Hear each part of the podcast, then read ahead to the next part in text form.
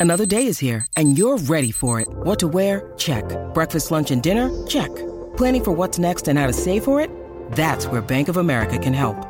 For your financial to-dos, Bank of America has experts ready to help get you closer to your goals. Get started at one of our local financial centers or 24-7 in our mobile banking app. Find a location near you at bankofamerica.com slash talk to us. What would you like the power to do? Mobile banking requires downloading the app and is only available for select devices. Message and data rates may apply. Bank of America and a member FDIC. I'm Alex Rodriguez. And I'm Jason Kelly. From Bloomberg, this is The Deal. Each week, you'll hear us in conversation with business icons. This show will explore deal making across sports, media, and entertainment. That is a harsh lesson in business. Sports is not And, as uh, simple you know, I- as bringing a bunch of big names together. I didn't want to do another stomp you out speech. It opened up so many more doors. The show is called The, The Deal. Listen to The Deal. Listen to The Deal on Spotify.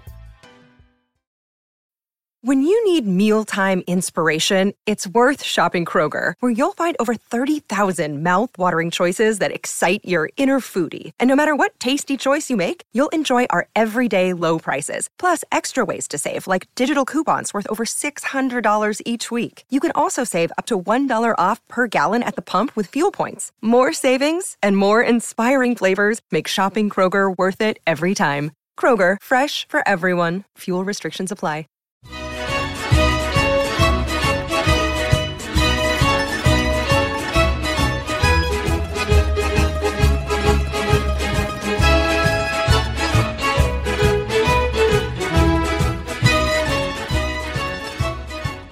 Hello and welcome to another edition of the Forza Napoli podcast. This is a podcast all about Napoli, of course, but you don't have to be a Napoli fan to enjoy it. If you're a Serie A fan, if you're a football fan, looking for the inside scoop on all things Napoli, this is the place to be. I'm your host, Joe Fischetti. Thank you, as always, for listening. This is our Inter preview episode, and I'm joined by a guest to help me out with that. He is the host of two YouTube shows, Inter Worldwide and Football Worldwide. Anthony Privetera, welcome to Forza Napoli. Thank you so much, Joe. It's good to see you again. It's good to speak to you. And you're the first person in the whole world that I'm speaking to in 2023. It's eight o'clock in the morning. The only other, only other, the only other living thing I've spoken to in 2023 is my dog. So it's an absolute pleasure, man. I, I feel so privileged to be the, the first person you're speaking to. And then what's cool about this is for those who can't tell from the accent, you're in Australia. I'm in Canada, so I'm still in 2022. so we're we're simultaneously recording in two different years, which is kind of a little cool thing. But it's definitely a pleasure to have you on. It's been a while since uh, we last spoke. A, a lot's happened since then. We're going to spend most of today's episode previewing the marquee match of round 16, and that is, of course, Inter against Napoli at the Stadio Giuseppe Meazza. Before we get to the specifics of this match, though, I want to start with a quick recap of Inter's season thus far, which I think is especially worthwhile considering that we've been off for you know nearly two months now because of the World Cup. Inter come into this match with a record of 10 wins, no draws, and 5 losses. That puts the Nerazzurri on 30 points, which is 11 points back of Napoli. One of the big stories this summer was the return of Romelu Lukaku on loan from Chelsea, which might have been the biggest coup of all time from Beppe Marotta, or at least it seemed that way at the time. He started the season really well. He scored his first game back which was a 2 1 win over Lecce. He assisted in Inter's 3 0 win over Spezia. He also hit the bar in that match. So it looked like everything was going right back to where it was before he left to go to Chelsea under Antonio Conte. But it hasn't been that great since then. Lukaku suffered a thigh injury in training after the 3 1 defeat to Lazio, and he's only made two appearances since then. He played seven minutes in the Champions League against Viktoria Pilsen and 22 minutes against Sampdoria in Serie A. We'll do an injury update a bit later in the show, but how much of Inter's struggles, if we can call it that, would you attribute to the absence of Lukaku? It's a good question. I think there's a couple of levels to it because most people know that Inter's going through a financial situation where, you know, the loan for Lukaku coming back was cheap by its standards to sell him for triple digits in the millions the year before and then to get him back on loan for a total of about eight and a half to ten and a half million for the season, whatever it was. That potentially was the only little bit of money that we had to take to the bank for someone like Dybala. And even though I wasn't all for the Paulo Dybala signing, there's also no reason why it's taken this long to renew Milan Skriniar. So, from a financial point of view, that little bit of money that we've used to bring back Romelu Lukaku, our president Steven Zhang has done that for nostalgic reasons. That's purely what it is, nostalgic reasons. There, there was actually no real need to bring him back without fixing a couple of other things in the lineup first. So I guess if you want to delve that little bit deeper, a lot of our season struggles come back to choosing to sign Romelu Lukaku rather than dotting our I's and crossing our T's in other departments on the books or personnel wise. In terms of his on the pitch performances, he just seems very sloppy, very unfit a lot of the time as well. And I think it's a mental thing for him as well, because when you get put on a pedestal the way that he did in such a short amount of time in his first time in Milan, you know, be basically being painted as a king on a mural, and it gets to your head a little bit, and you end up with a one, 110 million euro transfer to Chelsea. You go there and you just you can't hit the ground running. It's a hostile environment. Not to mention the fans over in that pocket of London aren't exactly the nicest people in the world. And yeah, I think that he's regretting one big thing was to leave Inter the first time just because his um his favorite coach Conte left with him, and he's seeing that you know he's at the wrong end of his twenties now. Obviously, he's not he's not finished yet, but for someone his size, for someone carrying around that much muscle, that much weight, it's going to be tough for him to stay on top of his game. So I'm pessimistic and I'm disappointed. I wonder if he was expecting the reaction he got from Interisti because he wasn't exactly welcomed back with open arms, right? Like it was kind of like, okay, you left us we're happy to have you back, but you need to still kind of regain our trust a little bit. And I guess with the injuries and all the the matches he missed, he hasn't really done that. He was obviously a key figure in Inter Scudetto run two seasons ago. He scored 24 goals and I think he had 10 assists that season just in Serie A, and then he had six more goals in other competitions. So 40 goal contributions in 44 matches, which is a ridiculous average. Now, he and Lautaro Martinez had a fantastic partnership that season with Lautaro playing as the second striker.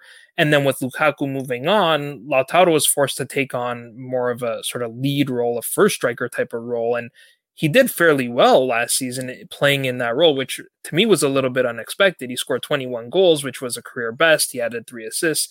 This season, he's already up to seven goals and four assists, which is still pretty good. Edin Dzeko, at the age of 36, continues to deliver. He has five goals in Serie A, nine in all competitions. Nicolo Barella has been suddenly a goal scoring, uh, uh, maybe not a machine, but he's scoring at a, a, much quicker clip than he's historically scored at. And they all seem to be bangers, too. he doesn't score yeah. any, any uh, aesthetically unpleasing goals. He's on pace to smash his career best of six goals that he set with Cagliari.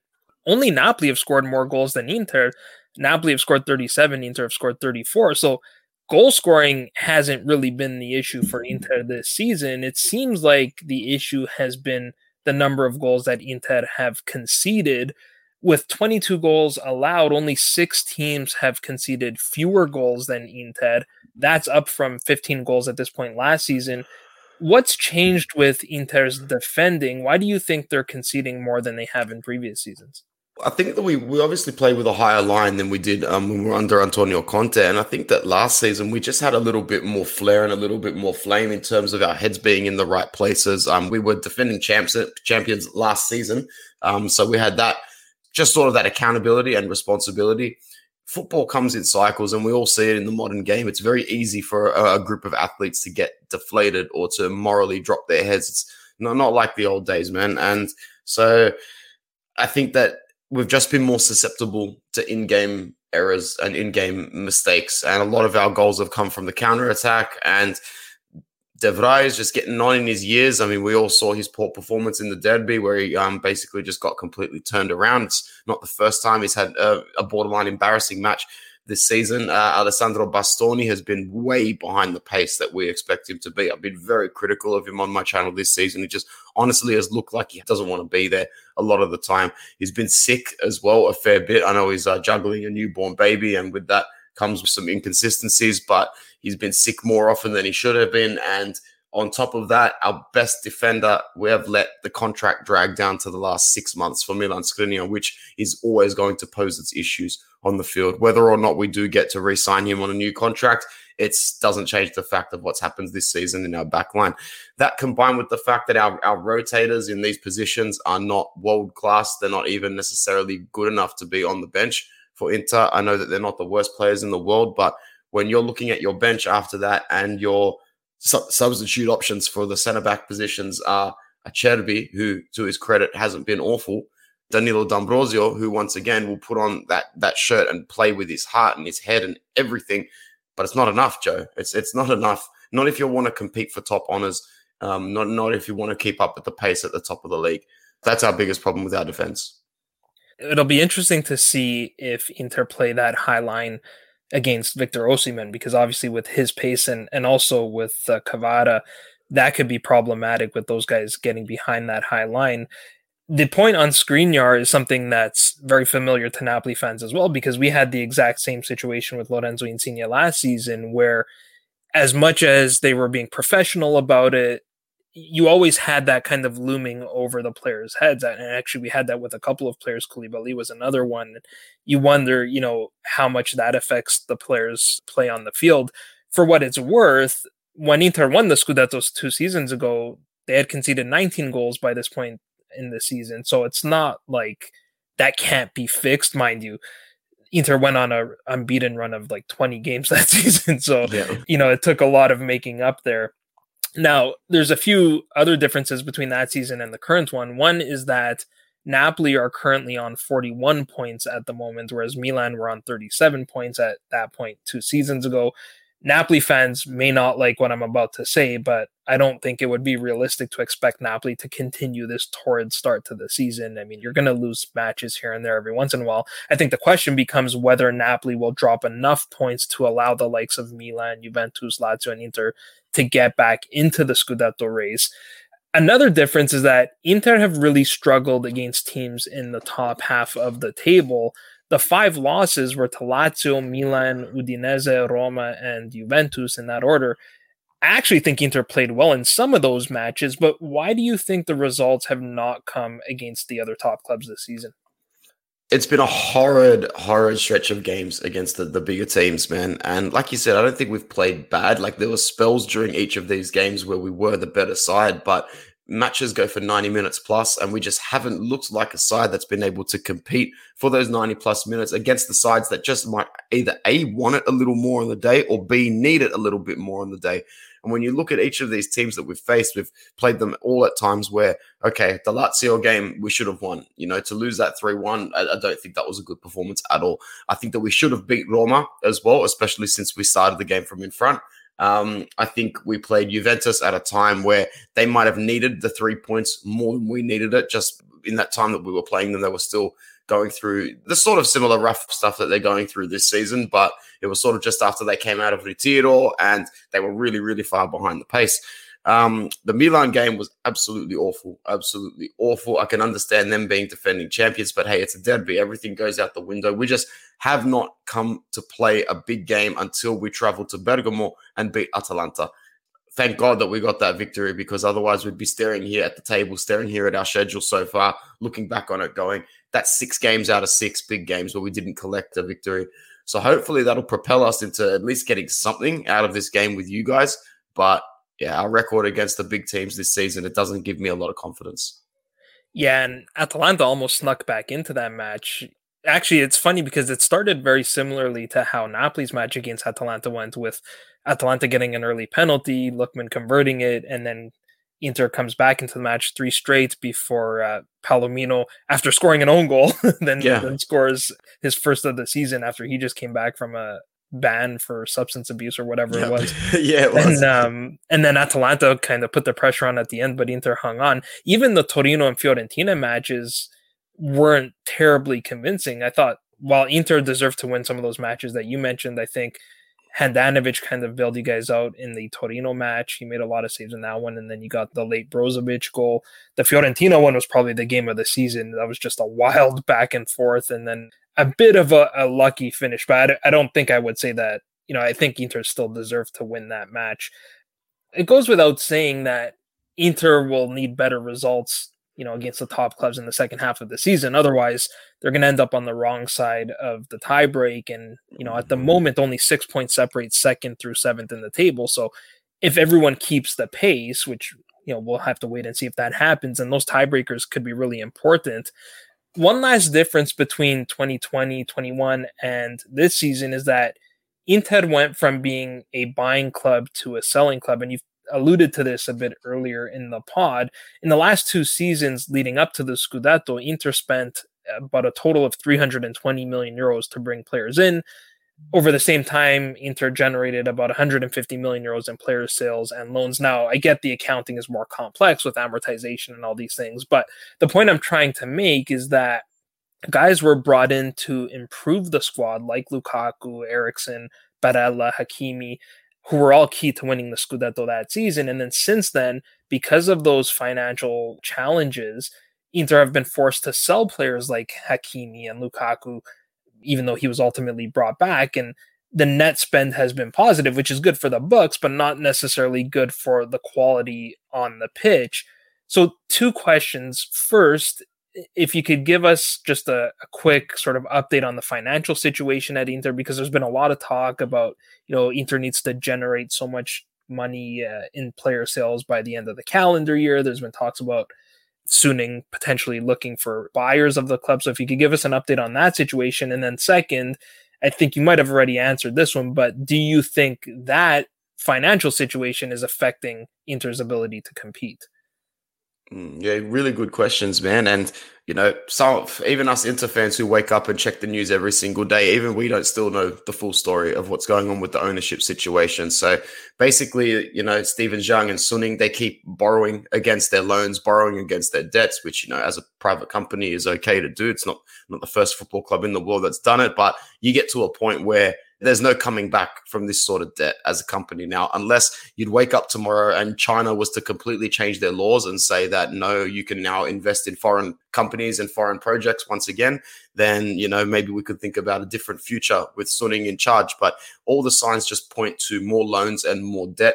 We currently have a 255 million euro loan from Oaktree Capital that we need to repay, if not by the end of this financial year coming. They need to refinance re- refinance that in the next couple of months before the deadline hits, which would just be more debt that probably actually tick us over to a billion euros in debt in total, which pretty much puts you at, at an almost unbuyable level. And the fact, the only the fact is that we're into we're Inter, and that's the only reason we could still probably get a buyer because Joe, who who in the world is going to put up a billion euros for Inter? Who's going to put up a billion euros for any Italian club?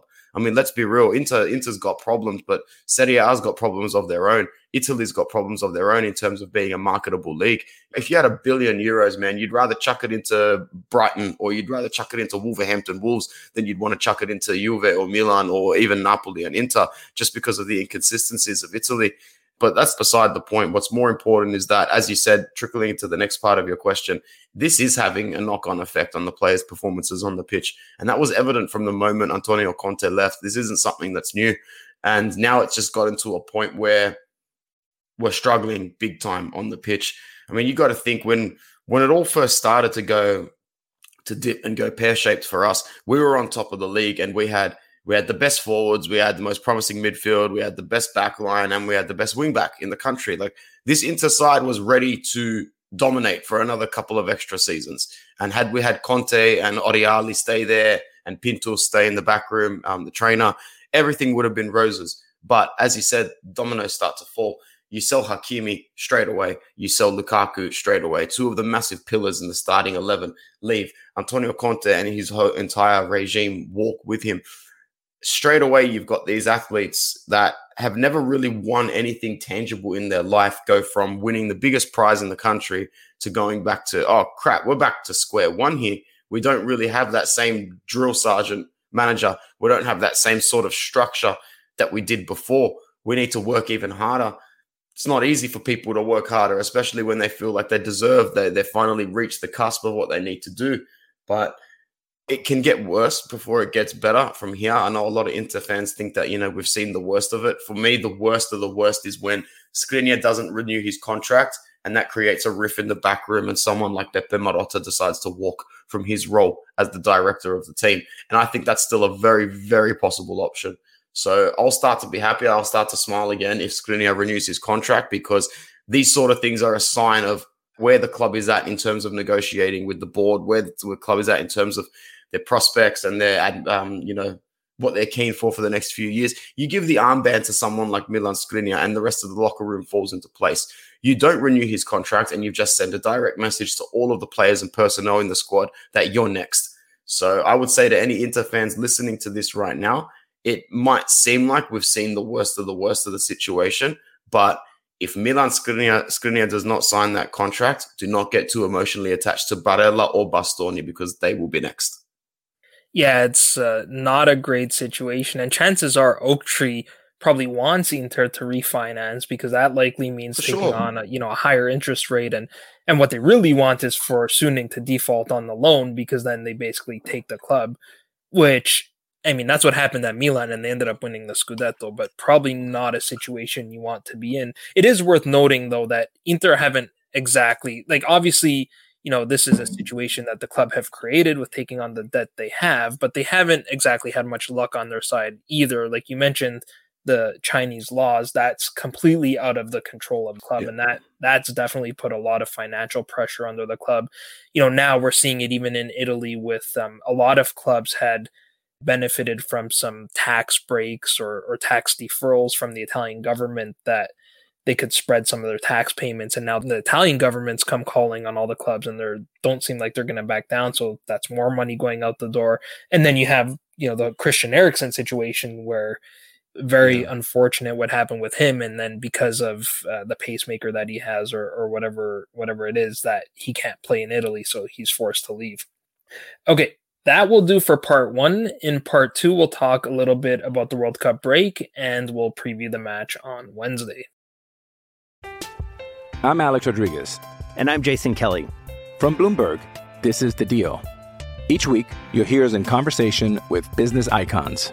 This show will explore deal making across sports, media, and entertainment that is a harsh lesson in business. Sports is and, not as uh, simple you know, as bringing a bunch of big names together. I didn't want to do another stomp you out speech. It opened so, up so many more doors. The show is called The, the deal. deal.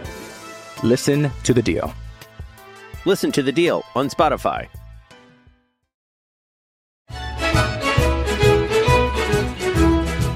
Welcome to part two of the Forza Napoli podcast. If you like the show, consider becoming a patron at patreon.com forward slash Forza Napoli pod. It's entirely voluntary. There are no set tiers, but it does help us to continue to produce content both on the podcast and at our website at forzanapolipress.com. Okay, so the big story with all the domestic leagues really and definitely Serie A is how will these teams come back from the World Cup break? So I just wanted to take a few minutes and, and talk about that specifically with respect to Inter. Correct me if I'm wrong, but I think Inter had seven players at the World Cup in Qatar. Is that right? Six or seven. I can't remember off the yeah. top of my head now, but you're definitely close. Okay. So let's start with Andre Onana. He played one game for Cameroon before he left the team after a disagreement with coach uh, Rigobert Song. I, I, think he basically felt like Song was too old school. he, you know, he mm-hmm. wanted to play out of the back, and Song wanted him to go long. So they had their disagreement. He left the team. You know, is that a concern for you? in terms of sort of the lack of discipline or the disregard for the coach's instructions or were you just happy that he returned early and it wasn't due to an injury a bit of both, man. Bit of both. Like uh, you can tell that Onana's a very, very charismatic sort of dude. And if I'm what I'm reading correctly, is that he had a he had a bust up with the manager because the manager told him that basically, you know, you need to play more constricting. You need to play the more I want. Don't bring the ball up as much. Which you know, fair enough. If you're the coach in the World Cup, what you say goes. for, but I've read a lot more that there's a lot of ins and outs that people disagree with about that manager in Cameroonian football. Because he's so new at the club, I'm willing to just completely forget about it, like they're almost unrelated issues, because I know how much he's enjoying his time at Inter. I know how much he enjoys the fans here as well. I can see the friendships that he's starting to build, and his on the pitch performances have been well above average. We've asked for a new goalkeeper. You know, fans like me have been screaming for a new goalkeeper for years now to get Handanovic out of the sticks because he's just at his age, he's just not up to par at all anymore. So we'll, we'll see how Onana goes. I dare say that if he is going to have an issue with anybody at the club, we'll have enough people in the locker room or in the personnel to make sure that it doesn't get to anywhere near an aggressive point or a point where there's any animosity. But hey, these sort of things are always open to interpretation, always open to what happens. So I don't think we've seen the last of Onana's drama, that's for sure. Yeah, and shout out to Simone Inzaghi for managing to switch. I know most Interisti wanted Onana to start sooner than he did. Handanovic, you know, he's actually I think he's been pretty good this season, but he does occasionally let in a weak goal and often enough to make you say this is why we need Onana to be starting. But it seems like Inzaghi's found a way to make that work, and Handanovic has taken on more of a locker room leader role and uh, sort of another goalkeeper coach. So credit to Inzaghi for that.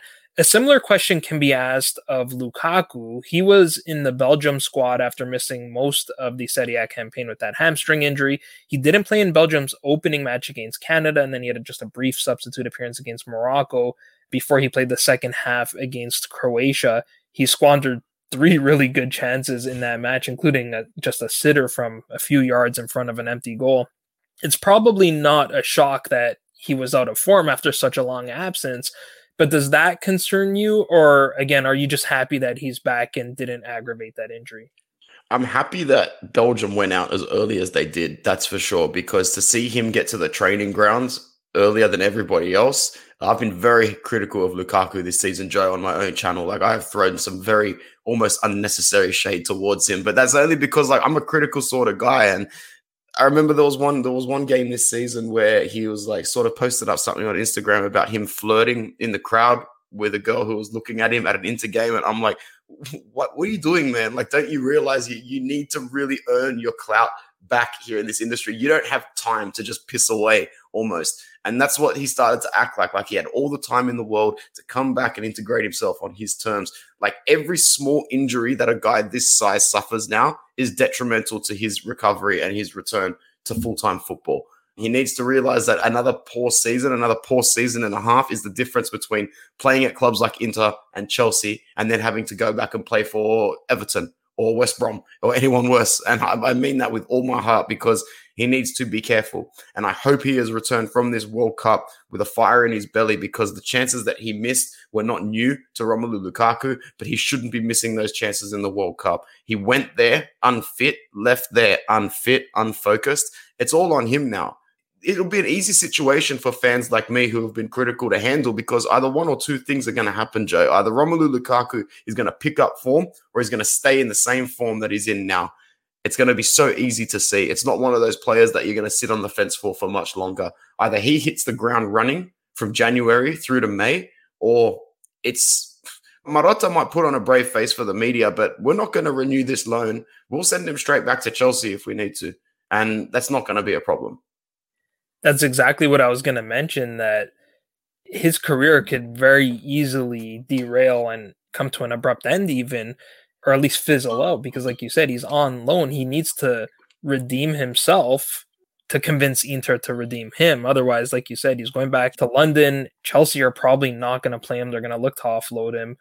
And then who knows where he ends up and whether that's a big club uh, a competitive club. So yeah I completely agree with that now, Inter had two players in the Netherlands squad that reached the quarterfinals. Stefan de Vrij didn't play at all, so I guess that's nothing to worry too much about. Although, rather unfortunately, he suffered a, an ankle bruise in training after he returned.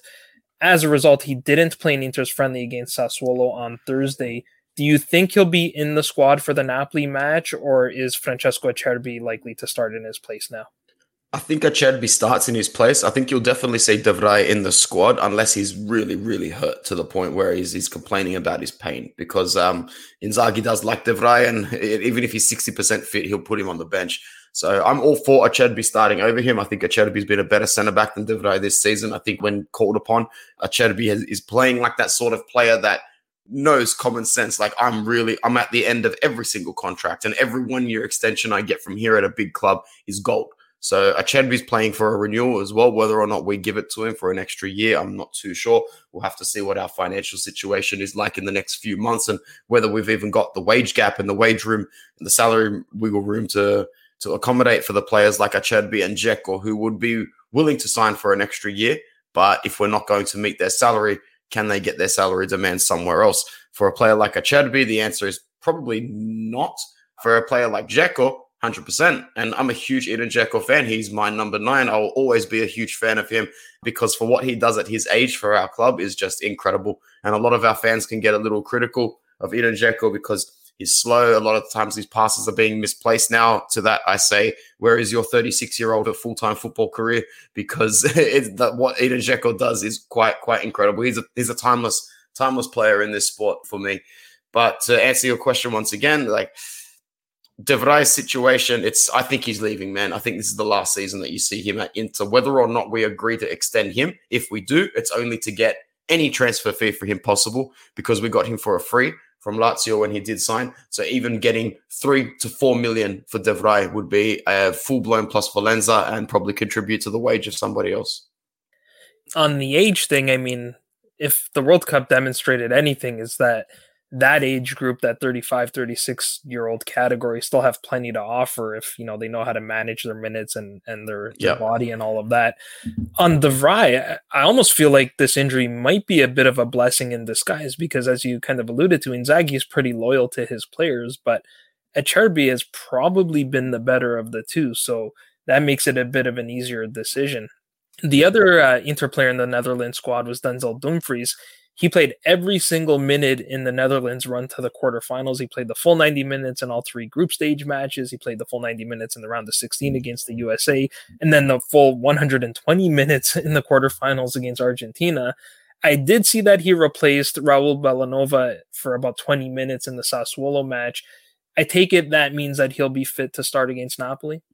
He'll definitely be starting against you guys, and he's someone that I'd look out for if I was your Napoli players. Because, and I'm not, I'm not his biggest fan either. I know exactly what Denzel Dumfries' limitations are. I know that he cannot really take on a man directly and beat him. He does not have that sort of one-on-one technical ability. But if there's one player that's going to be able to get in behind your line when you start to get a little bit creative and start to get a little trigger happy with the ball, it's going to be him. Uh, I think he'll be the key man that leaves Inter, not in January at the end of the season, only because once again, Marotta had a very good time purchasing him for only about 12 and a half million, 15 in total with bonuses.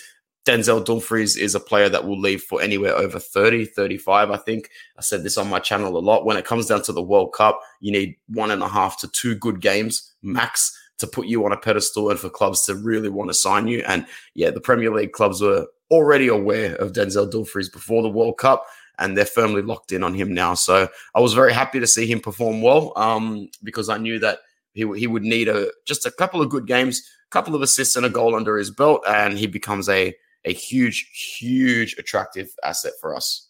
So I'm happy with the way he performs, and I think he'll perform well enough for Inter for now until the end of the season to warrant that price tag, whether it's to go to Spurs, United, Chelsea, wherever. But you could definitely see him moving. Yeah, I think he'll definitely pose a, a matchup issue for Mario Rui on that side. And we'll talk about starting lineups later, but Napoli's center back situation is a little bit up in the air because Rrahmani just came back from injury. Kim picked up an injury at the World Cup, though he seems to have recovered. So I'm leaning towards Juan Jesus starting on that side, which is even more problematic because obviously he's not not exactly uh, young anymore and not the quickest. So Dumfries is definitely a guy to look out for, and we might have to see someone like Kvaratskhelia track back more to help defend, but then that pulls him out of the attack and out of position, and you know weakens our attack. So that'll be something that's really interesting to watch out for in this match. Another player who ran a lot at the World Cup was Marcelo Brozovic, who reached the semifinals with Croatia. Against Japan, he ran 16.7 kilometers, breaking his own record of 16.3 kilometers at, at Russia 2018.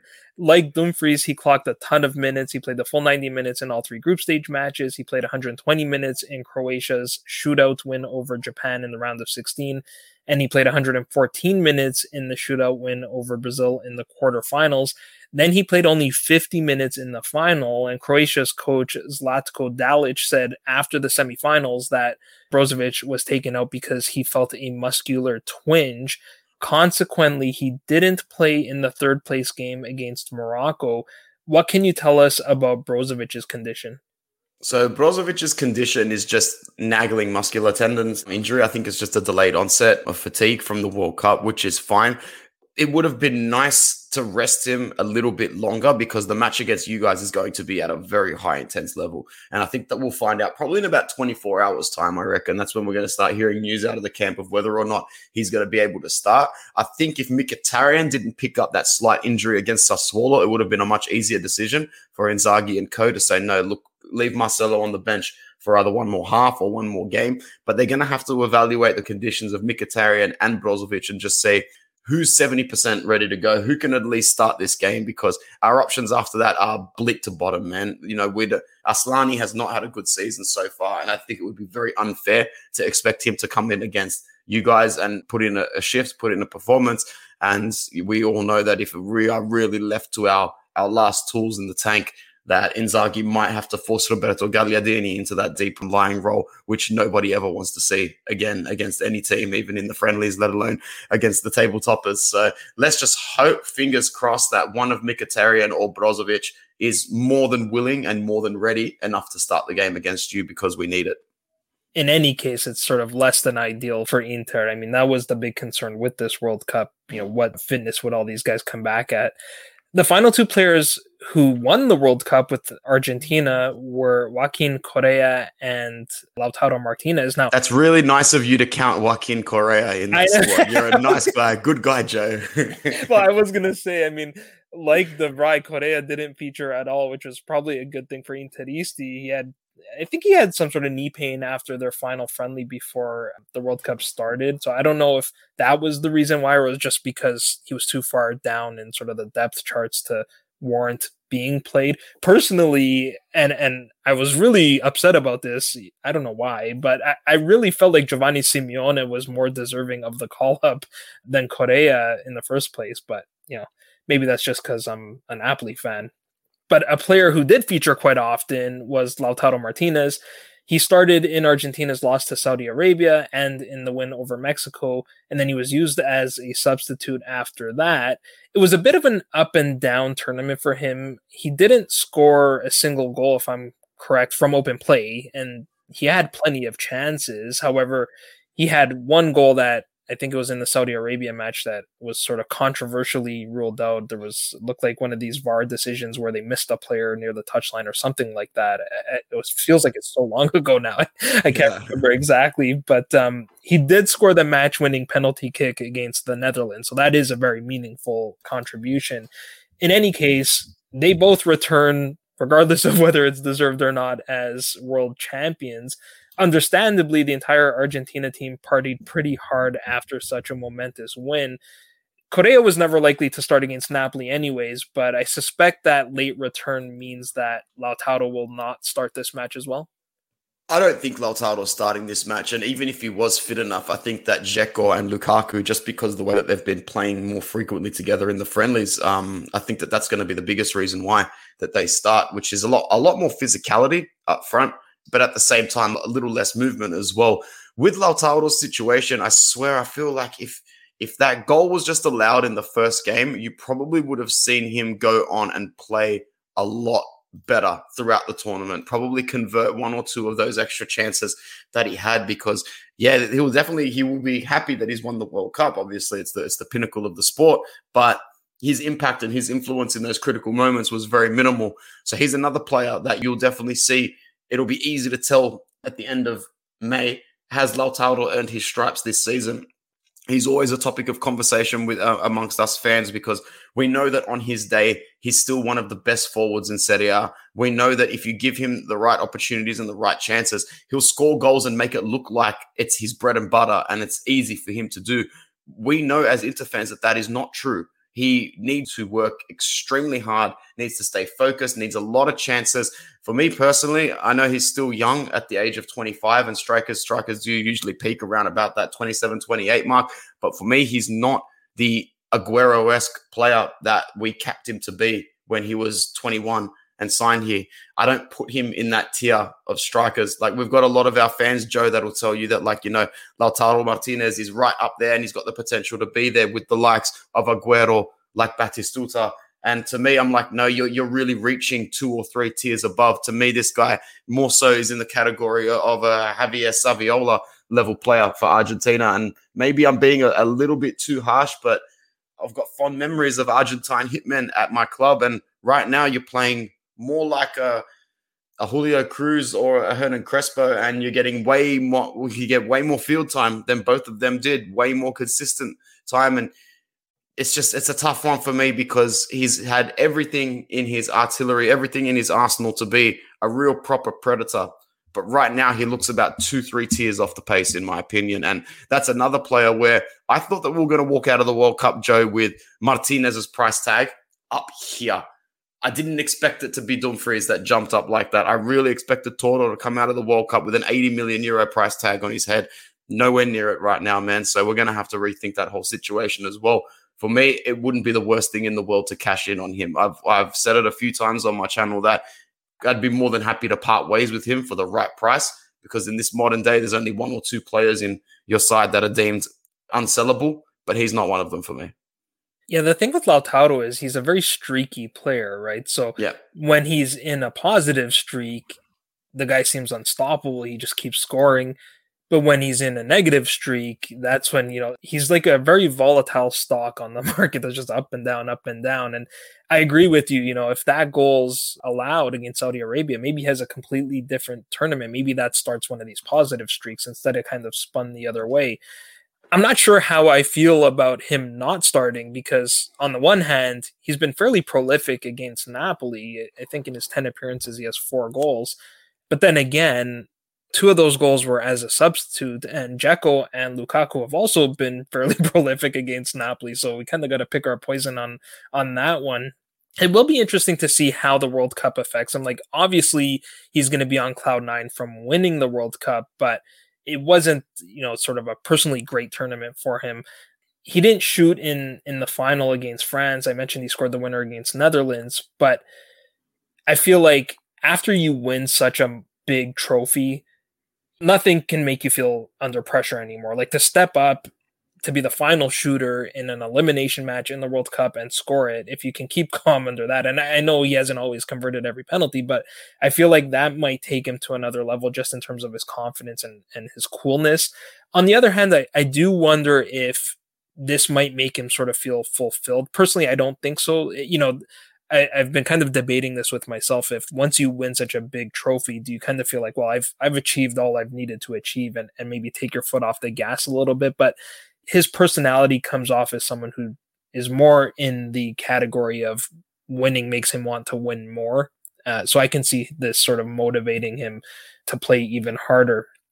We've basically covered the the injuries, but let me quickly give maybe any Interisti who are tuning in for this preview an update on sort of Napoli's World Cup very quickly.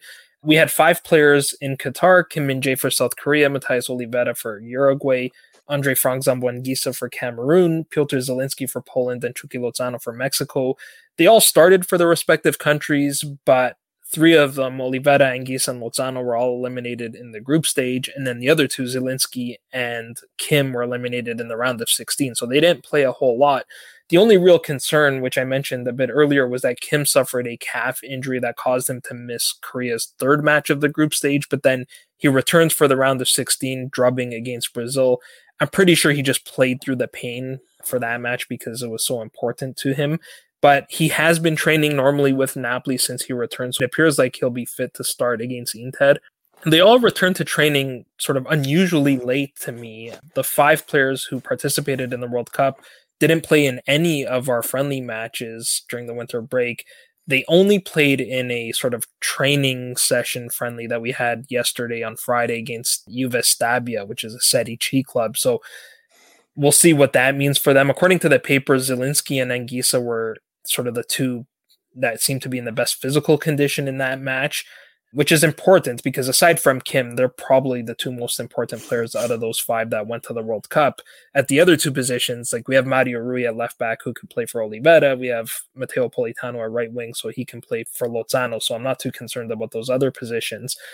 A quick Napoli sort of injury update. We've covered all the the Inter injuries already, but the only guy that we had injured, he's kind of returned from injury now, is Amir Rrahmani, who hasn't played in three months after uh, suffering a thigh injury. I believe it was against Cremonese.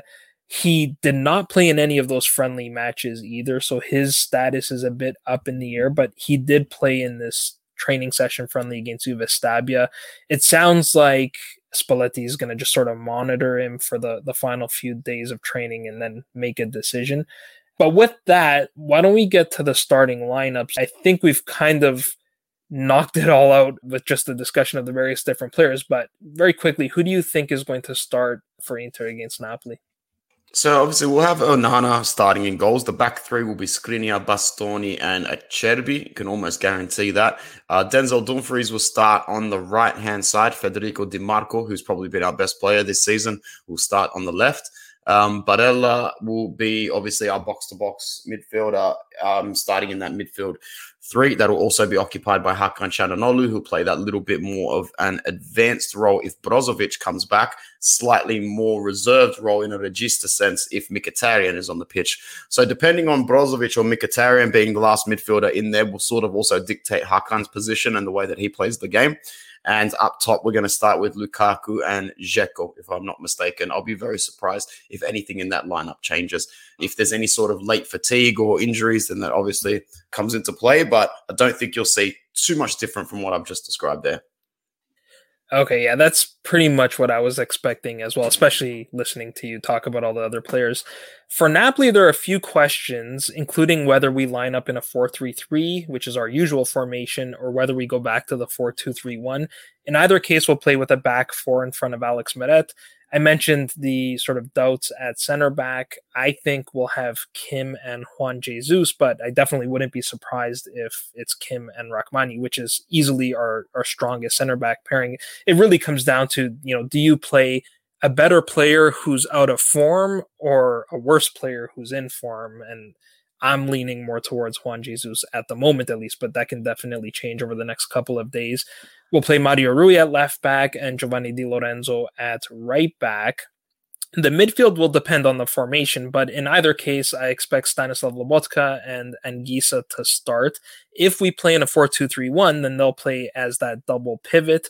Now, I think Spalletti will only use the 4 2 3 1 if he wants to get Giacomo Raspadori into the starting 11. Raspadori certainly made a convincing argument that he should be starting with how well he played in our friendlies. If you include the match against Juve Stabia, he scored seven goals over the five matches. So he's he's a type of guy that I've mentioned this on the pod before, but it seems like he has one sort of mentality whether mm. it's playing in the Champions League or for the Azzurri or in a friendly, he just plays the same way, which I really, really like about him, especially because historically Napoli have not exactly been the most mentally strong club. If we play in a 4 3 3, then we have a similar conundrum with the third midfielder as we have at center back. Zielinski is the strongest option, but he's only had really one week of proper training. The alternatives are Tanguy Ndombele and Eljif Elmas, who are again more fit but lower quality. Given those reports that I mentioned about the Juve Stabia match, I think we will see our regular 4-3-3 with Lobotka as the regista behind Zielinski and Anguissa. And then, depending on the situation, I think Zielinski will be replaced by either Raspadori or Ndombele. So, if we need to score, then we probably bring on Raspadori, switch yeah. to a 4 2 3 1. If we have a lead, or if we're just protecting a draw, even, then maybe Ndombele replaces him in the midfield at some point in the second half. And then I think the front three is fairly predictable. Kvaratskhelia will play on the left wing, Politano on the right wing, and Victor Osimhen will play up top. Okay, so let's close the pod quickly with some predictions. How do you think this match is going to play out? Oh man, I'd, I'd love to be able to sit here and say this is the game where we turn the season around and make sure that we know as a bare minimum that we're going to be a top four fight side this season. We might be able to scare you guys at the top a little bit, but even a win for me wouldn't put us anywhere near back into a title challenge. For me, this season, like I've always called it on my channel, is a top four and vibe season. It's a top four and cup run vibe season. We just need to make sure we finish in the top four because finishing outside of a Champions League group zone and stage in 2023 onwards is a disaster. It feels like receiving a ban or a sanction. Like when you can't qualify for the Champions League, you need to rethink your entire club strategy going forward for the short term. So, for me, three points will be celebrated heavily because I think that's a big, big way to make sure that we will have enough points at the end of the calendar year to finish in the top four. In terms of just this game, I can just see it being, I can see both coaches who have got a set of balls on them, but they won't show them unless they're really forced to, man. Spalletti and Inzaghi, first game of the season, New Year's hangover and everything. If you offered Spalletti and Inzaghi a point, they would break bread at the table right now and be happy with it, man. So I'm going to go with a very slow first half, zero zero half time, and I think that we're going to see one one full time. If not, it's going to be a Napoli victory by the sole goal, one 0 But if we can come out of it just with a point, at least we can reset our expectations again and go on and perform as well as we can domestically for the end of the season. But to any Inter fans watching, uh, so to any Napoli fans watching you on this, don't expect me to be here with my chest saying that Inter's going to win. It's going to be all good because, yeah, I think that Inter's still got a lot, a lot of rough things to deal with this season. Okay, well, first of all, you're preaching to the choir in terms of top four because it's not fun to start a season with that being your objective. Just get back into the Champions League. So we know yeah. we know that pain all too well. But mm-hmm. I completely agree with you in terms of your prediction. I think we're going to see that rust of having not played collectively, sort of competitively for a couple of months. So I think it's going to be low scoring. My prediction was going to be exactly the same: one-one draw. I was going to go with goals from Osimhen and Dzeko.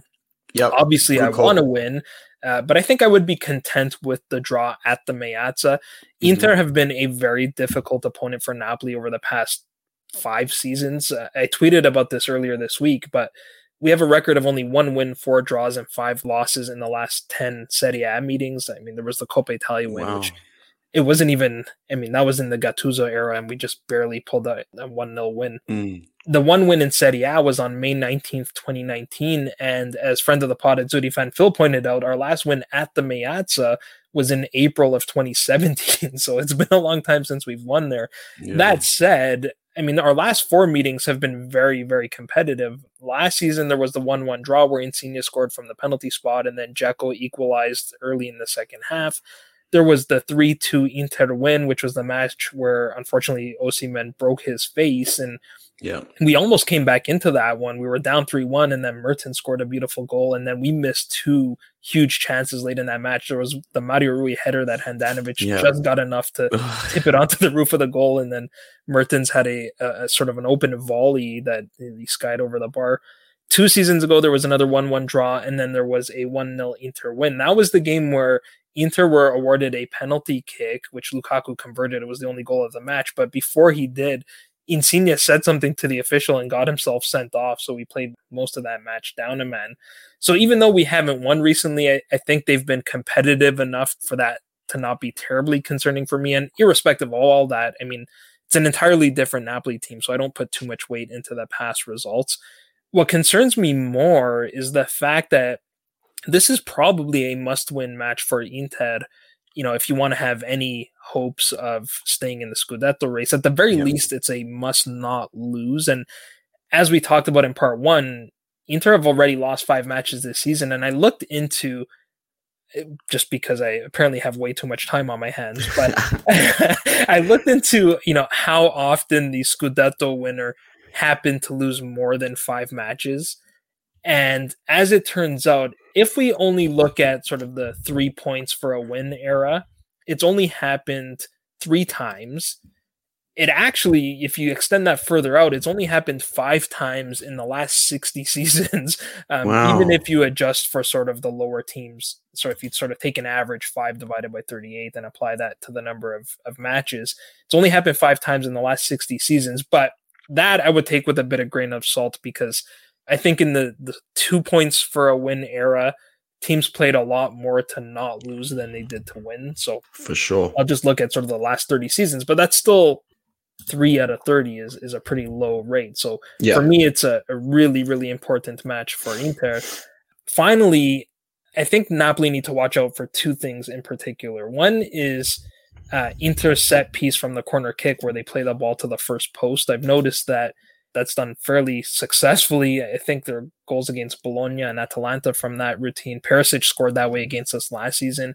And then the other thing is that Napoli need to play the full 90 minutes. One thing, despite the struggles about this Inter team, is that they don't quit. Um, we've already seen Inter win two matches in stoppage time, first against Torino and then against Fiorentina. Yep. So that's all I wanted to cover today. Um, Anthony, before I let you go, any final thoughts on this match? No, I think it's going to be, as you said, it's it's the blockbuster match of the round. It's going to be huge. You're going to see a lot of rust, a lot of dust, but these are some of the best players in the league. So I, I am really, really looking forward to having Serie A back, having culture back, and to be able to start it against Napoli. It's going to be huge, man. So yeah, let's just hope um, for a, let's hope for a game that's not too heavily impacted by officiating and refereeing decisions because we've seen too many big games in Italy go pear shaped from that man. Yeah, that's always the one thing that no matter what club you uh, you support, that's the one thing we all unanimously agree on. Let's just hope that the officials don't have a big say in in whatever the outcome is. But Anthony, thank you so much for taking the time uh, to speak to me on New Year's Day Bro, thank you so much for having me, Joe. It was really awesome to see you again. Always love talking culture with you. And yeah, uh, I'm sure we'll message each other after the game, but whatever happens, let's hope that both. I'm firmly, firmly hoping that both of our clubs finishing the top four at the end of the season. I've got some family ties to Napoli, and I've always sort of just enjoyed them in the background as much as I possibly can, being an Inter fan. So thank you once again, and thank you to all the listeners. I really appreciate it. Awesome, and thank you. It was it was my pleasure, certainly. You can find Anthony on Twitter at Ant Privetera, and you can find the Inter Worldwide page at InterWW. You can find me on Twitter at Joe underscore Fischetti5, and you can find the podcast on Twitter, Instagram, Facebook, and Patreon at Forza Pod. I will be back very soon to review this match and to preview our next one, which is only a few days later against Sampdoria. I believe that's on Sunday. But until then, I'm Joe Fischetti. Forza Napoli sempre.